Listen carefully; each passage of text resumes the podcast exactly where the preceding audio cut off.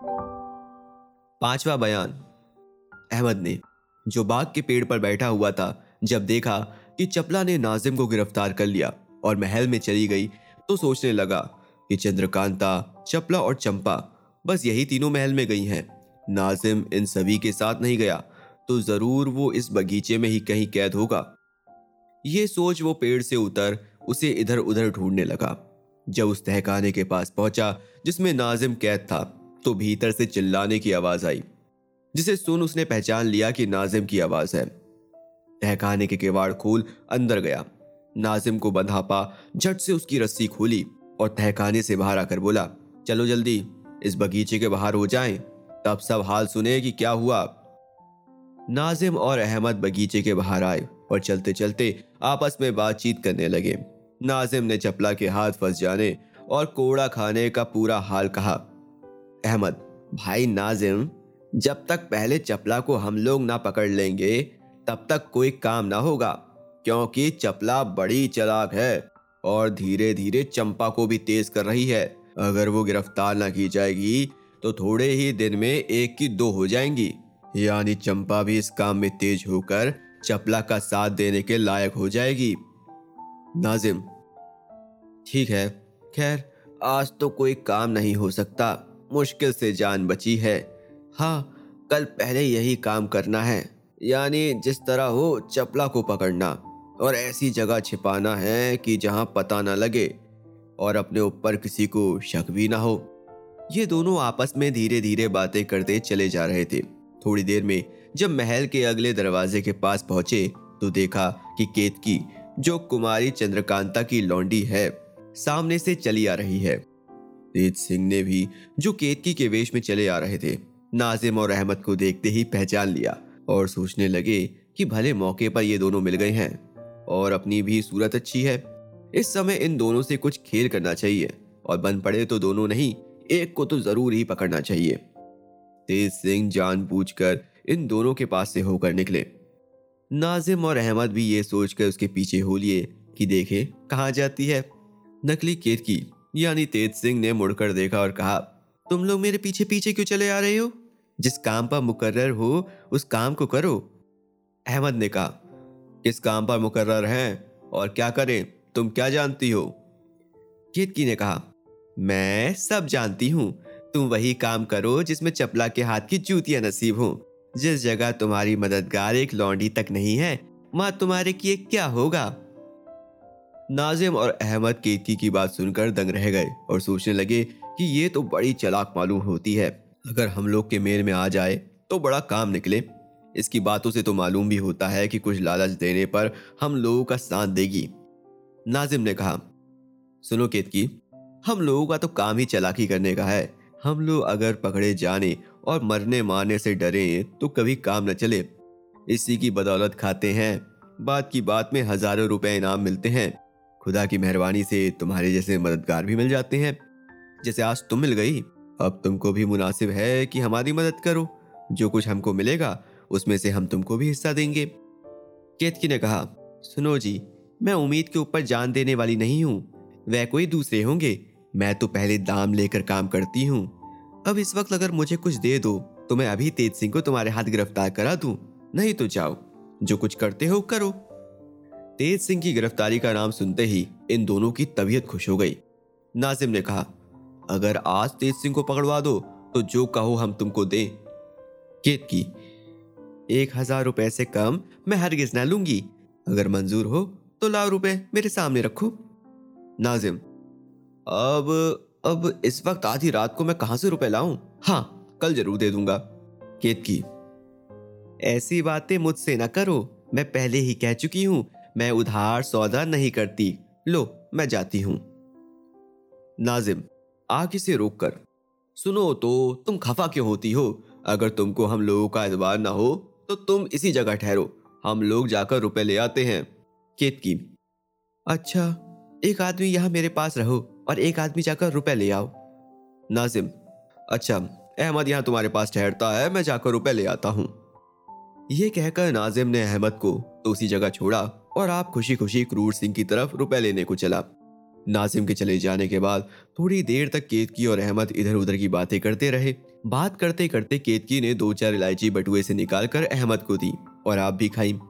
अहमद को तेज सिंह के पकड़े जाने की उम्मीद में इतनी खुशी थी कि कुछ सोच न सका और इलायची खा गया। मगर थोड़ी ही देर बाद उसका सिर घूमने लगा। तब वो समझ गया कि बेशक ये कोई अयार चालाक है जिसने धोखा दिया। चट कमर से खंजर खींच, बिना कुछ कहे केतकी को मारा। मगर केतकी पहले से होशियार थी। दांव बचाकर उसने अहमद की कलाई पकड़ ली, जिससे अहमद कुछ न कर सका, बल्कि जरा ही देर बाद बेहोश होकर गिर पड़ा। तेज सिंह ने उसकी मुश्के बांधकर चादर में कटरी कसी और पीठ पर लाद नौगढ़ का रास्ता लिया। खुशी के मारे जल्दी जल्दी कदम बढ़ते चले गए। ये भी ख्याल था कि कहीं ऐसा ना हो कि नाजिम आ जाए और पीछा करे। इधर नाजिम रुपए लेने के लिए गया तो सीधे क्रूर सिंह के मकान पर पहुँचा। उस वक्त क्रूर सिंह गहरी नींद में सो रहा था। जाते ही नाजिम ने उसको जगाया। क्रूर सिंह ने पूछा, क्या है जो इस वक्त आधी रात के समय आकर मुझे उठा रहे हो? नाजिम ने क्रूर सिंह से अपनी पूरी कैफियत, यानी चंद्रकांता के बाग में जाना और गिरफ़्तार होकर कोड़े खाना, अहमद को छुड़ा लाना, फिर वहाँ से रवाना होना, रास्ते में केतकी से मिलना और हज़ार रुपए पर तेज सिंह को पकड़वा देने की बातचीत तय करना, वगैरह सब खुलासा कह सुनाया। क्रूर सिंह ने नाजिम के पकड़े जाने का हाल सुनकर कुछ अफसोस तो किया, मगर पीछे तेज सिंह की गिरफ़्तार होने की उम्मीद सुनकर उछल पड़ा और बोला, लो, अभी हज़ार रुपए देता हूँ, बल्कि खुद तुम्हारे साथ चलता हूँ। ये कहकर उसने हज़ार रुपए संदूक में से निकाले और नाजिम के साथ हो लिया। जब नाजिम क्रूर सिंह को साथ लेकर वहाँ पहुँचा, जहाँ अहमद और केतकी को छोड़ गया था तो दोनों में से कोई ना मिला। नाजिम तो सन हो गया और उसके मुँह से झट ये बात निकल पड़ी कि धोखा हुआ। क्रूर सिंह, कहो नाजिम, क्या हुआ? नाजिम, क्या कहूँ? वह ज़रूर केत की नहीं, कोई अयार था जिसने पूरा धोखा दिया और अहमद को तो ले ही गया। क्रूर सिंह, खूब, तुम तो बाग में ही चपला के हाथ पिट चुके थे। अहमद बाकी था तो वो भी इस वक्त कहीं जूते खाता होगा। चलो, छुट्टी हुई। नाजिम ने शक मिटाने के लिए थोड़ी देर इधर उधर खोज भी की। पर कुछ पता न लगा। आखिर रोते पीटते दोनों ने घर का रास्ता लिया। छठवा बयान। तेज सिंह को विजयगढ़ की तरफ़ विदा कर वीरेंद्र सिंह अपने महल में आए, मगर किसी काम में उनका दिल न लगता था। हरदम चंद्रकांता की याद में सर झुकाए बैठे रहना और जब कभी निराश हो जाना तो चंद्रकांता की तस्वीर अपने सामने रखकर बातें किया करना या पलंग पर लेट मुँह ढाप खूब रोना। बस यही उनका काम था।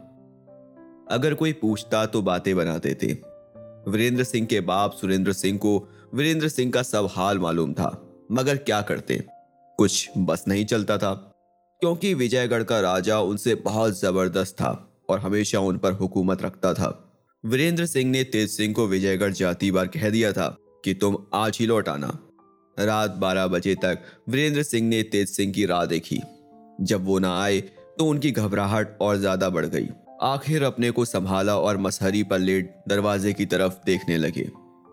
सवेरा हुआ ही चाहता था कि तेज सिंह पीठ पर एक गट्ठा दादे आ पहुँचे। पहरे वाले इस हालत में उन्हें देखकर हैरान थे, मगर खौफ से कुछ कह नहीं सकते थे। तेज सिंह ने वीरेंद्र सिंह के कमरे में पहुंचकर देखा कि अभी तक वो जाग रहे हैं। वीरेंद्र सिंह तेज सिंह को देखते ही उठ खड़े हुए और बोले, कहो भाई, क्या खबर लाए? तेज सिंह ने वहाँ का सब हाल सुनाया।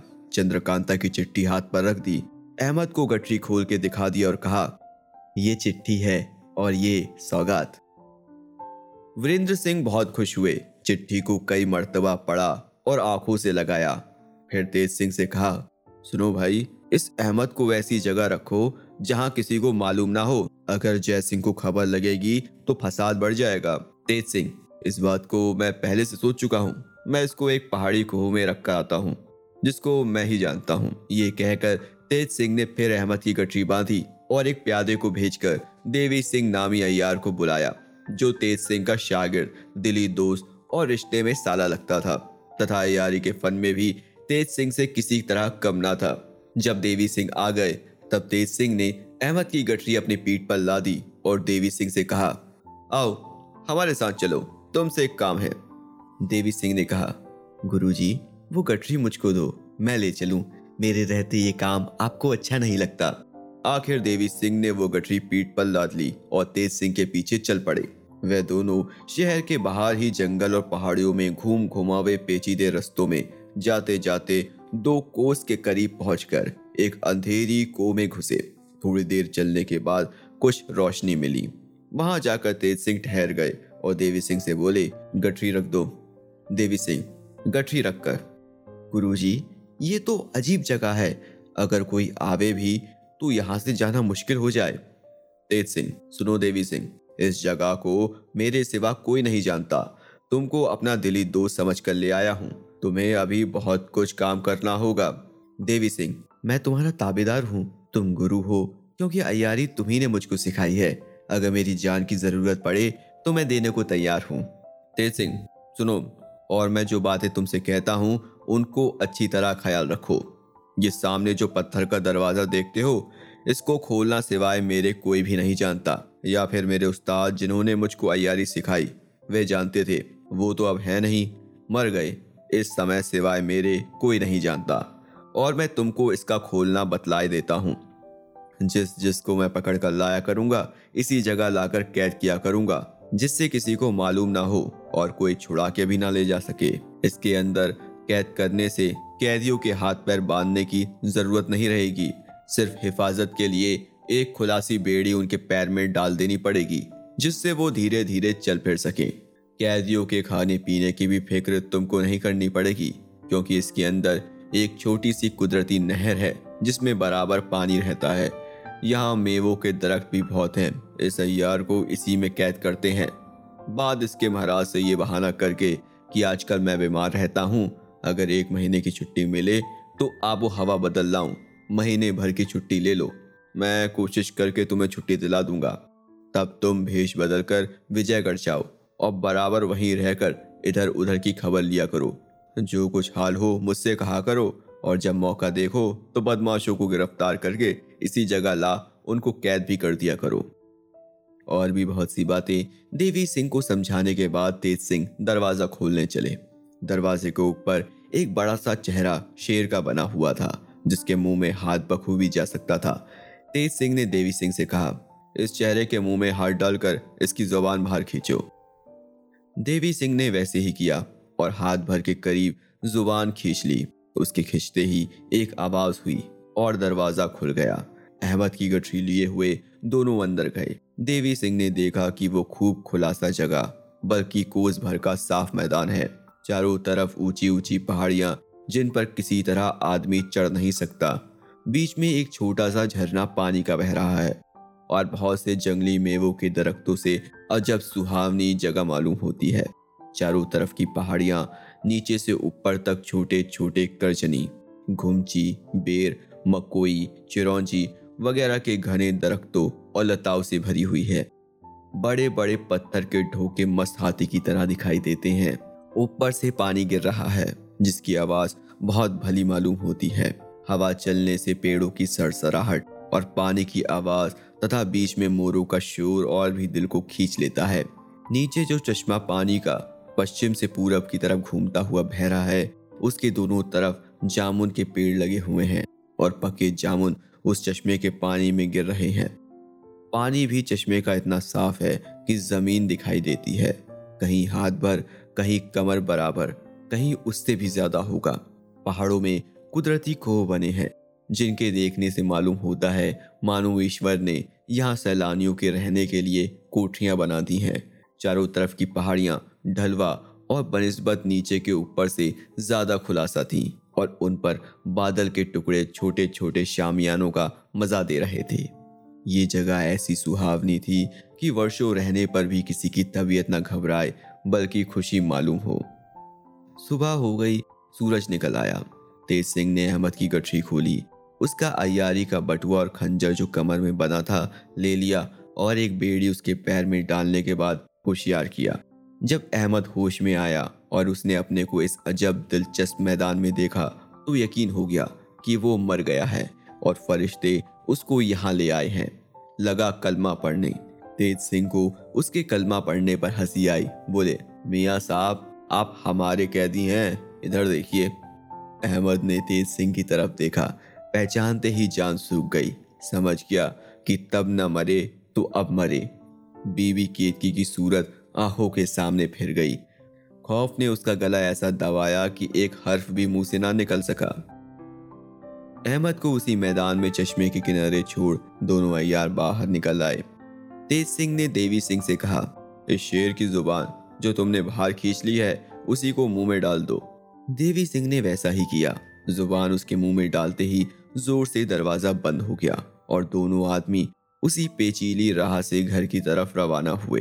पहर भर दिन चढ़ा होगा जब ये दोनों लौटकर वीरेंद्र सिंह के पास पहुँचे। वीरेंद्र सिंह ने पूछा, अहमद को कहाँ कैद करने ले गए थे जो इतनी देर लगी? तेज सिंह ने जवाब दिया एक पहाड़ी कोह में कैद कराया हूँ। आज आपको भी वो जगह दिखाऊँगा। पर मेरी राय है कि देवी सिंह थोड़े दिन बेश बदल कर विजयगढ़ में रहें। ऐसा करने से मुझको बड़ी मदद मिलेगी। इसके बाद वो सब बातें भी वीरेंद्र सिंह को कह सुनाई, जो कोह में देवी सिंह को समझाई थी। और जो कुछ राय ठहरी थी, वो भी कहा, जिसे वीरेंद्र सिंह ने बहुत पसंद किया। स्नान, पूजा और मामूली कामों से फुर्सत पा, दोनों आदमी देवी सिंह को साथ लिए राज दरबार में गए। देवी सिंह ने छुट्टी के लिए अर्ज़ किया।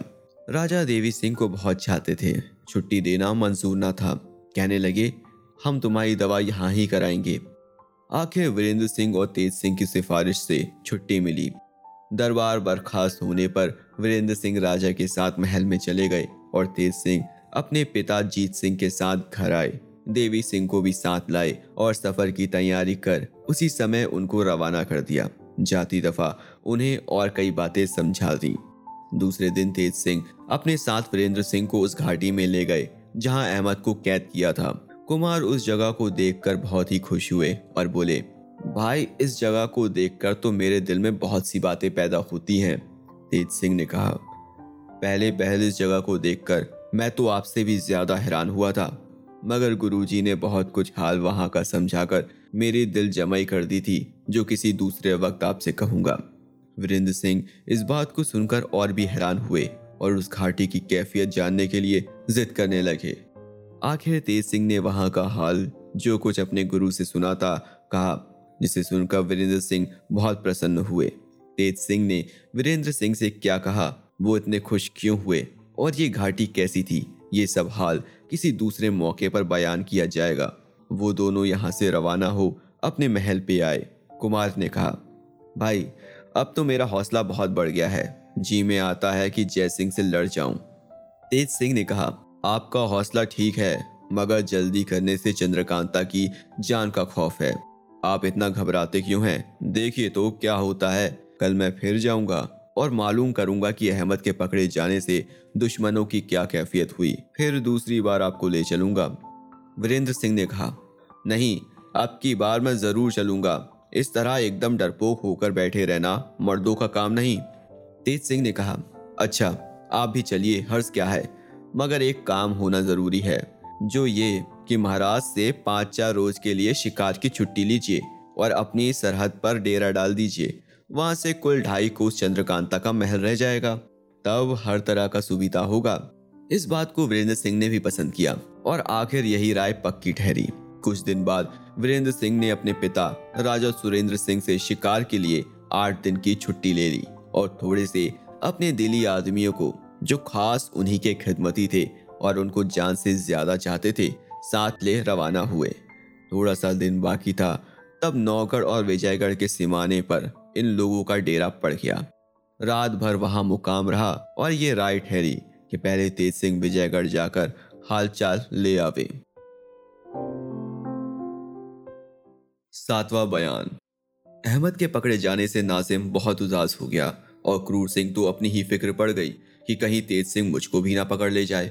इस खौफ से वो हरदम चौकन्ना रहता था। मगर महाराज जय सिंह के दरबार में रोज जाता और वीरेंद्र सिंह के प्रति उनको भड़काया करता। एक दिन नाजिम ने क्रूर सिंह को ये सलाह दी कि जिस तरह हो सके अपने बाप कुपत सिंह को मार डालो। उसके मरने के बाद जय सिंह ज़रूर तुमको मंत्री बनाएँगे। उस वक्त तुम्हारी हुकूमत हो जाने से सब काम बहुत जल्द होगा। आखिर क्रूर सिंह ने जहर दिलवाकर अपने बाप को मरवा डाला। महाराज ने कुपत सिंह के मरने पर अफसोस किया और कई दिनों तक दरबार में न आए। शहर में भी कुपत सिंह के मरने का गम छा गया। क्रूर सिंह ने ज़ाहिर में अपने बाप के मरने का बड़ा भारी मातम किया और बारह रोज के वास्ते अलग बिस्तर जमाया। दिन भर तो अपने बाप को रोता पर रात को नाजिम के साथ बैठकर चंद्रकांता से मिलने तथा तेज सिंह और वीरेंद्र सिंह को गिरफ़्तार करने की फ़िक्र करता। इन्हीं दिनों वीरेंद्र सिंह ने भी शिकार के बहाने विजयगढ़ की सरहद पर खेमा डाल दिया था, जिसकी खबर नाजिम ने क्रूर सिंह को पहुंचाई और कहा, वीरेंद्र सिंह ज़रूर चंद्रकांता की फ़िक्र में आया है। अफसोस, इस समय अहमद ना हुआ, नहीं तो बड़ा काम निकलता। खैर, देखा जाएगा। वो कह क्रूर सिंह से विदा हो, वाला दवी के वास्ते चला गया। तेज सिंह, वीरेंद्र सिंह से रुखसत हो, विजयगढ़ पहुँचे और मंत्री के मरने तथा शहर भर में गम छाने का हाल लेकर वीरेंद्र सिंह के पास लौट आए। ये भी खबर लाए कि दो दिन बाद सूतक निकल जाने पर महाराज जय सिंह क्रूर को अपना दीवान बनाएँगे। वीरेंद्र सिंह, देखो, क्रूर ने चंद्रकांता के लिए बाप को मार डाला। अगर राजा को भी मार डाले तो ऐसे आदमी का क्या ठिकाना? तेज सिंह, सच है, वो नलायक जहाँ तक भी होगा, राजा पर बहुत जल्द हाथ फेरेगा। अस्तु, अब मैं दो दिन चंद्रकांता के महल में न जाकर दरबार ही का हाल चाल लूँगा। हाँ इस बीच में अगर मौका मिल जाएगा तो देखा जाएगा।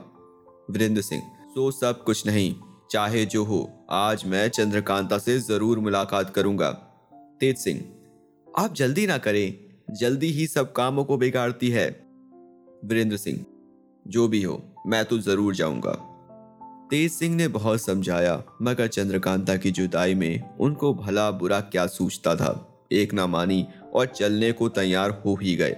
आखिर तेज सिंह ने कहा, खैर, नहीं मानते तो चलिए। जब आपकी ऐसी मर्ज़ी है तो हम क्या करें? जो कुछ होगा देखा जाएगा। शाम के वक्त ये दोनों टहलने के लिए खेमे से बाहर निकले और अपने प्यादों से कह गए कि अगर हम लोगों के आने में देर हो तो घबराना मत। टहलते हुए दोनों विजयगढ़ की तरफ़ रवाना हुए। कुछ रात गई होगी जब चंद्रकांता के उसी नज़र बाग के पास पहुँचे, जिसका हाल पहले लिख चुके हैं। रात अंधेरी थी, इसलिए इन दोनों को बाग में जाने के लिए कोई तरद न करना पड़ा। पहरे वालों को बचाकर कमन फेंका और उसके ज़रिए बाग के अंदर जा दोनों एक घने पेड़ के नीचे खड़े हो इधर उधर निगाह दौड़ाकर देखने लगे। बाग के बीचों बीच संगमरमर के एक साफ़ चिकने चबूतरे पर मोमी क्षमादान जल रहा था, जहाँ चंद्रकांता, चपला और चंपा बैठी बातें कर रही थीं। चपला बातें भी करते जाती और इधर उधर तेज़ी के साथ निगाह भी दौड़ा रही थी। चंद्रकांता को देखते ही वीरेंद्र सिंह का अजब हाल हो गया। बदन में कपकपी होने लगी, यहाँ तक कि बेहोश होकर गिर पड़े। मगर वीरेंद्र सिंह की ये हालत देख तेज सिंह पर कोई प्रभाव न हुआ। झट अपने अयारी बटुए से लख लखा निकाल सुंघा दिया और होश में लाकर कहा, देखिए, दूसरे के मकान में आपको इस तरह बेसुध ना होना चाहिए। अब आप अपने को संभालिए और इसी जगह ठहरिए। मैं जाकर बात कर कराऊं, तब आपको ले चलूँ। ये कहकर उन्हें उसी पेड़ के नीचे छोड़ उस जगह गए, जहाँ चंद्रकांता, चपला और चंपा बैठी थी। तेज सिंह को देखते ही चंद्रकांता बोली, क्यों जी? इतने दिन कहाँ रहे? क्या इसी का नाम मुरवत है? अब की आए तो अकेले ही आए। वाह, ऐसा ही था तो हाथ में चूड़ी पहन लेते। जवा मर्दी की डींग क्यों मारते हैं? जब उनकी मोहब्बत का यही हाल है तो मैं जीकर क्या करूँगी? कहकर चंद्रकांता रोने लगी। यहाँ तक कि हिचकी बंद गई। तेज सिंह उसकी ये हालत देख बहुत घबराए और बोले, बस इसी को नादानी कहते हैं। अच्छी तरह हाल भी ना पूछा और लगी रोने ऐसा ही है तो उनको लिए आता हूँ। ये कहकर तेज सिंह वहाँ गए, जहाँ वीरेंद्र सिंह को छोड़ा था और उनको अपने साथ ले चंद्रकांता के पास लौटे।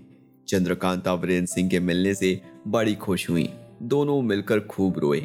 यहाँ तक कि बेहोश हो गए, मगर थोड़ी देर बाद होश में आ गए और आपस में शिकायत मिली मोहब्बत की बात करने लगे। अब जमाने का उलट फेर देखिए। घूमता, फिरता, टोह लगाता नाजिम भी उसी जगह पहुँचा और दूर से इन सबों की खुशी भरी मजलिस देखकर जल मरा। तुरंत ही लौटकर क्रूर सिंह के पास पहुँचा। क्रूर सिंह ने नाजिम को घबराया हुआ देखा और पूछा, क्यों? क्या बात है जो तुम इतने घबराए हुए हो? नाजिम, है क्या? जो मैं सोचता था वही हुआ। यही वक्त चलाकी का है। अगर अब भी कुछ बनना पड़ा तो बस तुम्हारी किस्मत फूट गई। ऐसा ही समझना पड़ेगा। कुर सिंह, तुम्हारी बातें तो कुछ समझ में नहीं आती। खुलासा कहो, क्या बात है? नासिम, खुलासा बस यही है कि वीरेंद्र सिंह चंद्रकांता के पास पहुँच गया और इस समय बाग में हँसी के कह कहे उड़ रहे हैं। ये सुनते ही क्रूर सिंह की आँखों के आगे अंधेरा छा गया। दुनिया उदास मालूम होने लगी। कहा तो बाप के जहरी गम में वो सर मुड़ाए बरसाती मेढक बना बैठा था। तेरा रोज कहीं बाहर जाना हो ही नहीं सकता था, मगर इस खबर ने उसको अपने आपे में न रहने दिया।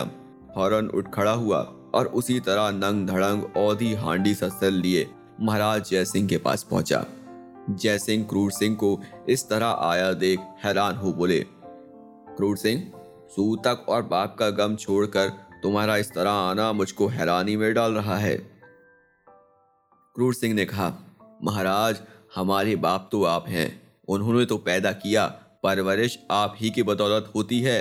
जब आपकी इज़्ज़त में बट्टा लगा तो मेरी ज़िंदगी किस काम की है, और मैं किस लायक गिना जाऊँगा?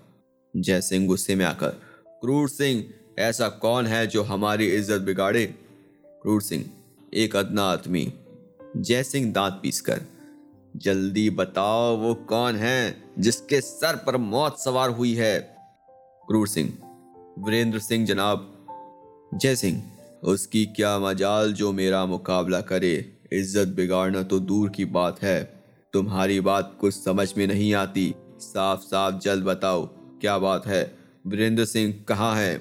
क्रूर सिंह, आपके चोर महल के बाग में। आठवां बयान। वीरेंद्र सिंह चंद्रकांता से मीठी मीठी बातें कर रहे हैं। चपला से तेज सिंह उलझ रहे हैं। चंपा बेचारी इन लोगों का मुँह ताक रही है। अचानक एक काला कलूटा आदमी सिर से पैर तक आबनूस का कुंदा, लाल लाल आँखें, लंगोटा कसे, उछलता कूदता इन सबके बीच में आ खड़ा हुआ। पहले तो ऊपर नीचे के दांत खोल तेज सिंह की तरफ़ दिखाया। तब बोला, खबरी भाई, राजा को तुमरी सुनो गुरुजी मेरे। इसके बाद उछलता कूदता चला गया। जाती बाल चंपा की टांग पकड़ थोड़ी दूर घसीटता ले गया। आखिर छोड़ दिया। ये देख सब हैरान हो गए और डरे कि ये पिशाच कहाँ से आ गया। चंपा बेचारी तो चिल्ला उठी, मगर तेज सिंह फ़ौरन उठ खड़े हुए और वीरेंद्र सिंह का हाथ पकड़ के बोले, चलो, जल्दी उठो। अब बैठने का मौका नहीं। चंद्रकांता की तरफ़ देखकर बोले, हम लोगों के जल्दी जाने का रंज तुम मत करना। और जब तक महाराज यहाँ ना आए, इसी तरह सबकी सब बैठी रहना। चंद्रकांता, इतनी जल्दी करने का सबब क्या है? और ये कौन था जिसकी बात सुनकर भागना पड़ा? तेज सिंह, अब बात करने का मौका नहीं रहा। ये कहकर वीरेंद्र सिंह को ज़बरदस्ती उठाया और साथ ले कमन के ज़रिए बाग से बाहर हो गए।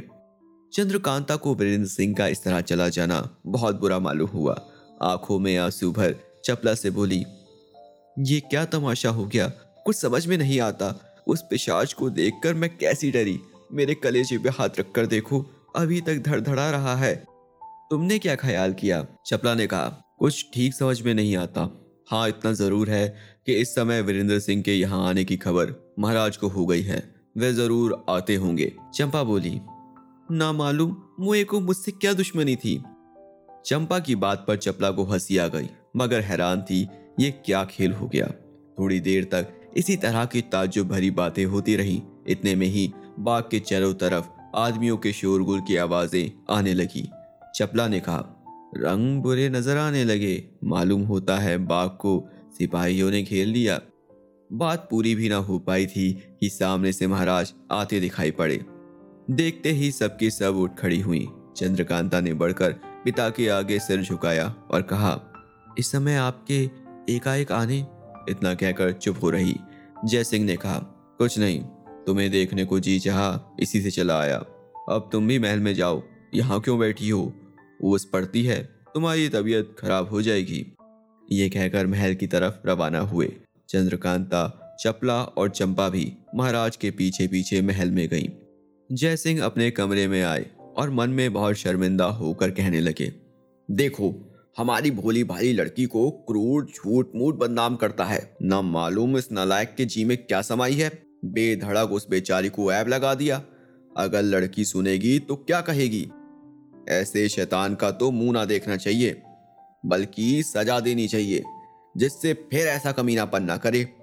ये सोच हरि सिंह नामी एक चौबदार को हुक्म दिया कि बहुत जल्द क्रूर को हाजिर करे।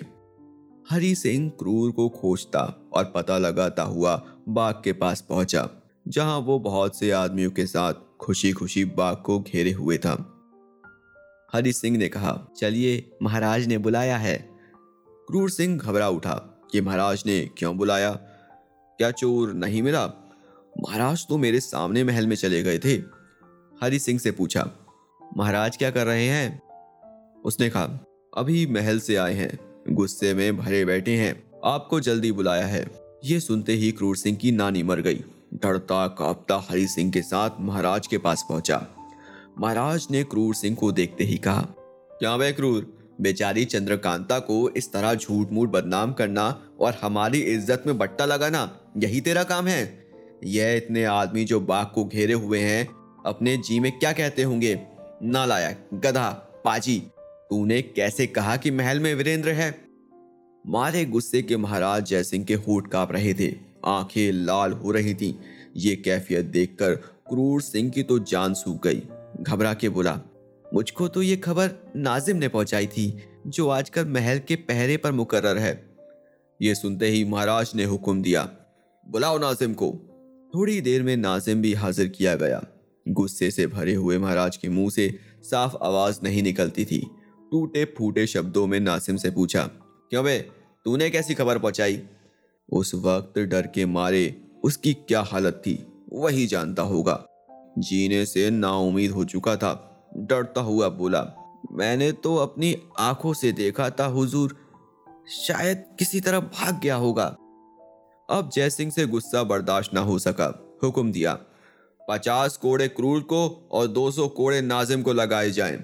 बस इतने ही पर छोड़ देता हूँ। आगे फिर कभी ऐसा होगा तो सर उतार लिया जाएगा। क्रूर तू वज़ीर होने लायक नहीं है। अब क्या था? लगे दो तरफी कोड़े पड़ने। उन लोगों के चिल्लाने से महल गूंज उठा। मगर महाराज का गुस्सा न गया। जब दोनों पर कोड़े पड़ चुके थे तो उनको महल के बाहर निकलवा दिया और महाराज आराम करने चले गए। मगर मारे गुस्से के रात भर नींद न आई। क्रूर सिंह और नाजिम दोनों घर आए और एक जगह बैठकर लगे झगड़ने।